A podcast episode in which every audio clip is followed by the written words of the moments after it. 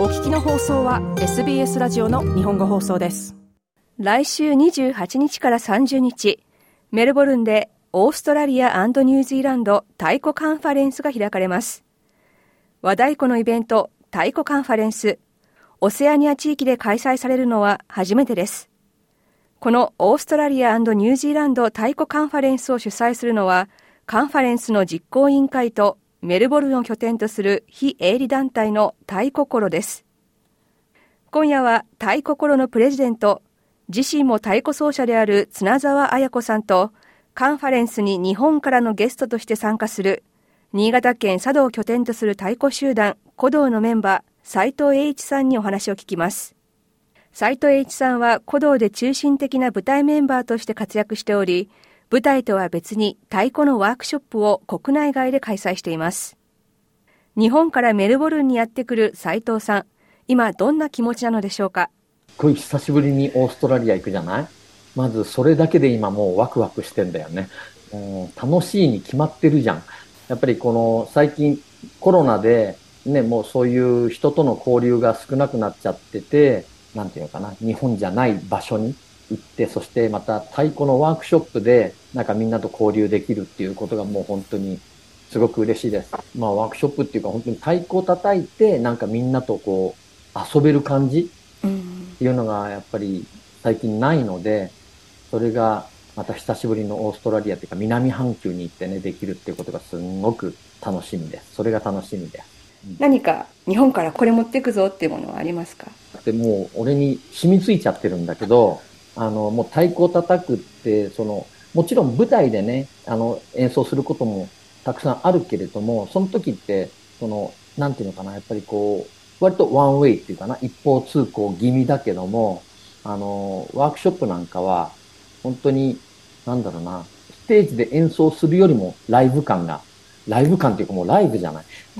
もうその時にこちらから何か提示するとすぐにその反応が返ってきて、でまたそれにちゃんとこちらからこうなんていうかな、本当会話会話なので、そのそのなんかその瞬間瞬間を楽しもうっていうかなっていう気持ちでいくので、うん、もうあの何もこう特別に用意しないで、僕が行って何かを発したらみんながそれにまた自然にこう返してくれて、もうこう会話みたいな心のキャッチボールっていうのかな、そういったことができるようにしたいので。うん、ロックダウンっていうかな、そうやってお互いにこうやって交流持てなかった、接点が持てなかったっていうのはもうね、あの世界中で起こってたので、まずそれをなんか、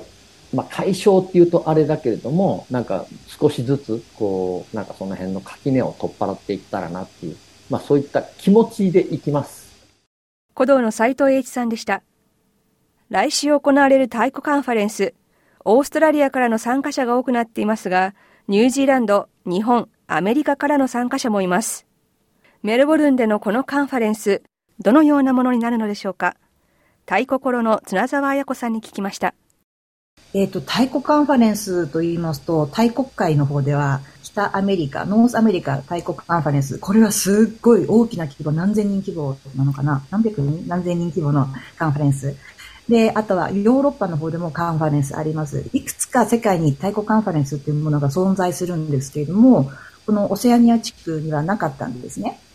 なので、あの、ちょっとみんなで、まずだいいっかいめに少人数で集まって、みんなの名前と顔を覚えられるぐらいの人数で集まって、もう全員と話せる。そういった感じのカンファレンスをやってみたいなと思っていたんですね。なんだろう、こじんまりなんだけれども、みんなで、みんなのな悩みをみん、えーと、なんだろう、みんなで話し合って解決したりだったりとか、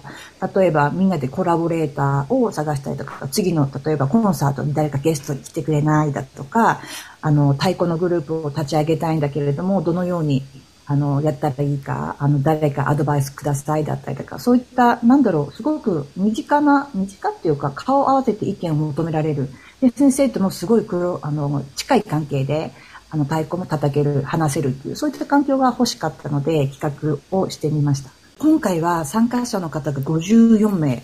いで、ボランティアがななめい、そしてですね、コミュニティメンバーがよんめいと、あと講師がよんめいですね。合計ろくじゅうきゅうです。どういうカンファレンスになったらいいなと思いますか？そうですね、私の希望としては本当にみんなの名前と顔をこうやって一致させる、でみんながどういう太鼓を叩いて、でみんなの悩みは何なのかとか、すごくなんだろう、深いところまでこうやってみんなのことを知るし知ることができる関係を、このオーストラリアニュージーランドで築けたらいいなと思ってて、もう例えば例えばアデレードに行ったらアデレードで太鼓の仲間が一緒に練習できるだとか、そういったなんだろう、どっかに行ったら一緒に叩く仲間がいるみたいな、うん、そういったふいあの環境が作れたらいいなと思ってます。綱澤さんでした。日本、オーストラリア、そして世界各地で親しまれている太鼓、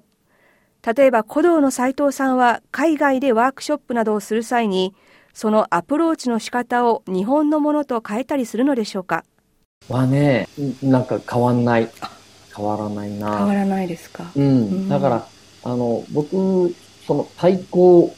教えるっていう、こうなんかその言葉があんまりこう自分にしっくりこなくて、うん、やっぱりあの一応僕は太鼓叩いてよんじゅうねんになりますけれども、だからそのやっぱり先輩っていうかな、いろんな人から先生からいろんなことを教えてもらって、まあ、伝えてもらって、でそれをまあ僕なりにその人が言っていることを吸収して、でいろいろまあそこにまた自分の工夫を加えて、なんか出来上がってきたものをまた次のその人たちにこうシェアするっていう感覚なんだよね。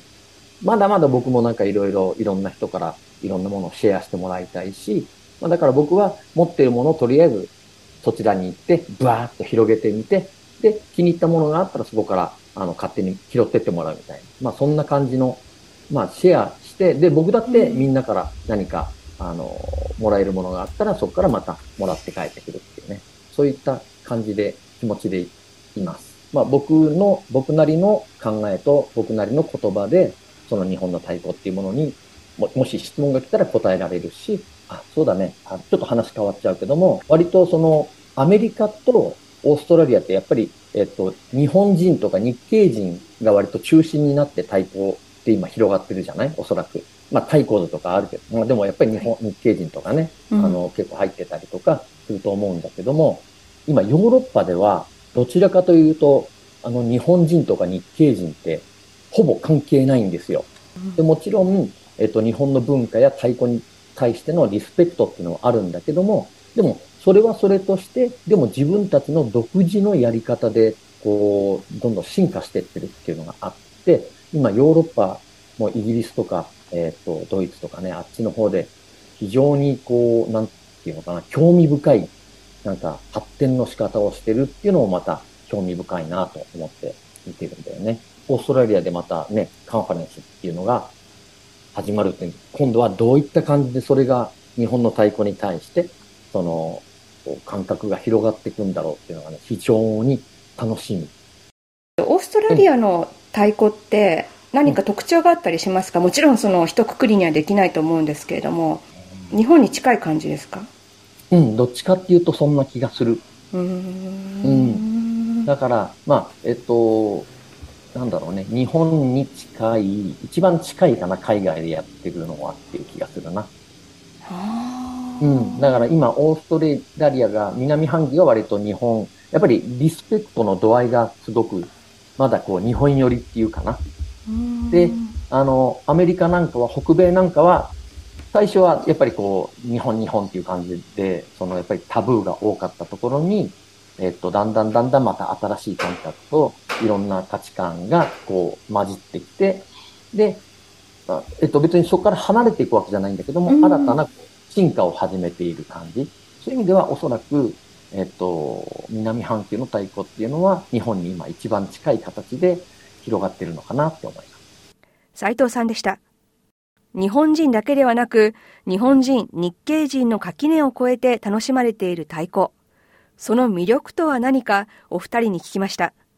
まず綱澤さんです。ことで言ったら、やっぱ太鼓って人をつなげる道具だと言われているじゃないですか。で、今回カンファレンスを行います、こういう先生がいらっしゃいますよ、こんな感じでやりたいですって言ったら、その太鼓っていう言葉にね、導かれていろいろな方が参加してくださるってことは、やっぱり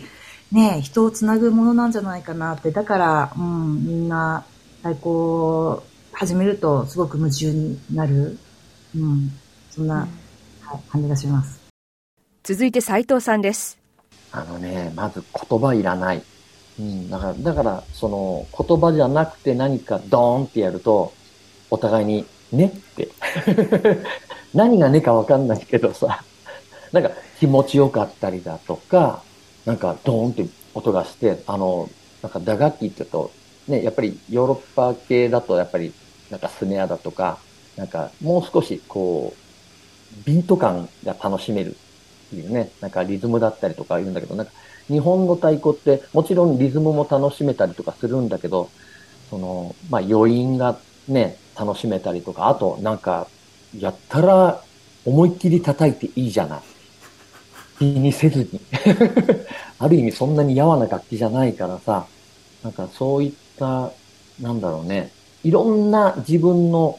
気持ちだったりとか、いろんな、まあ、ストレスっていうと変だけども、いろんなものをその受け入れてくれる楽器、うん、だからまあもちろん突き詰めればすごく奥深くて難しい楽器かもしれないけども、初めての人がドーンって一発叩いて、それで気持ちよかったって言って、また叩きに来ますでもいいような、自由にいろんな楽しみ方ができる、まあ、楽器っていうかな、あの、存在なのかなと。ピアノだとね、なんかやっぱりある程度弾けないと楽しくない。ピーンって一つの音出したから楽しかったです、また来ますってならないじゃない、あんまり。その辺がね、いろんなことを許してくれる、まあ、楽器だからみんな、なんか始めやすいのかな。そこが一番の魅力なのかなと思うね。エイジさんにとっていい音って、いい太鼓の音ってどういう音ですか？うん、やっぱりその聴いてる人が心地よくなれる音、まあ、もちろん自分が出した時も心地よいっていうね、うん、まあ、みんなが共有できる、そのなんだろうな、えー、とやっぱりいろいろ好きな音ってあると思うんだけど、その、あのこうやって交わるところ、交わるところがこうやっぱり心地いいところなのかなっていう、自分だけが楽しいんじゃなくて、聴いてる人も楽しいっていうところのこう混じり合いの部分が一番こあのいい音っていうかな、心地よい音だと。斉藤さんでした。来週にじゅうはちにちからさんじゅうにちの日程で行われるオーストラリア&ニュージーランド太鼓カンファレンス。今回は参加者は事前に申し込みが必要で、すでに申し込みは締め切られています。ですがじゅういちがつふつかには太鼓コロが主催するワークショップがあり、こちらは今からでも参加することができます。ワークショップの講師はインタビューに登場した斉藤栄一さんが務めます。またカンファレンスが終わった後、ビクトリア州の祝日メルボルンカップデーであるじゅういちがつついたちのごごにじからは、カンファレンスとは別に太鼓のコンサートが開かれます。弁当ビートボリュームツーフェスティブサウンズオブジャパンと題されたコンサートには、斉藤栄一さんのほか、オーストラリアで活躍する太鼓やディジュリドゥ、笛のアーティストなどが参加します。詳しい内容は太鼓コロのソーシャルメディア、または エスビーエス ジャパニーズのインタビューページにあるリンクからどうぞ。 エスビーエス 日本語放送の Facebook ページで会話に加わってください。ライク、いいねを押してご意見ご感想をお寄せください。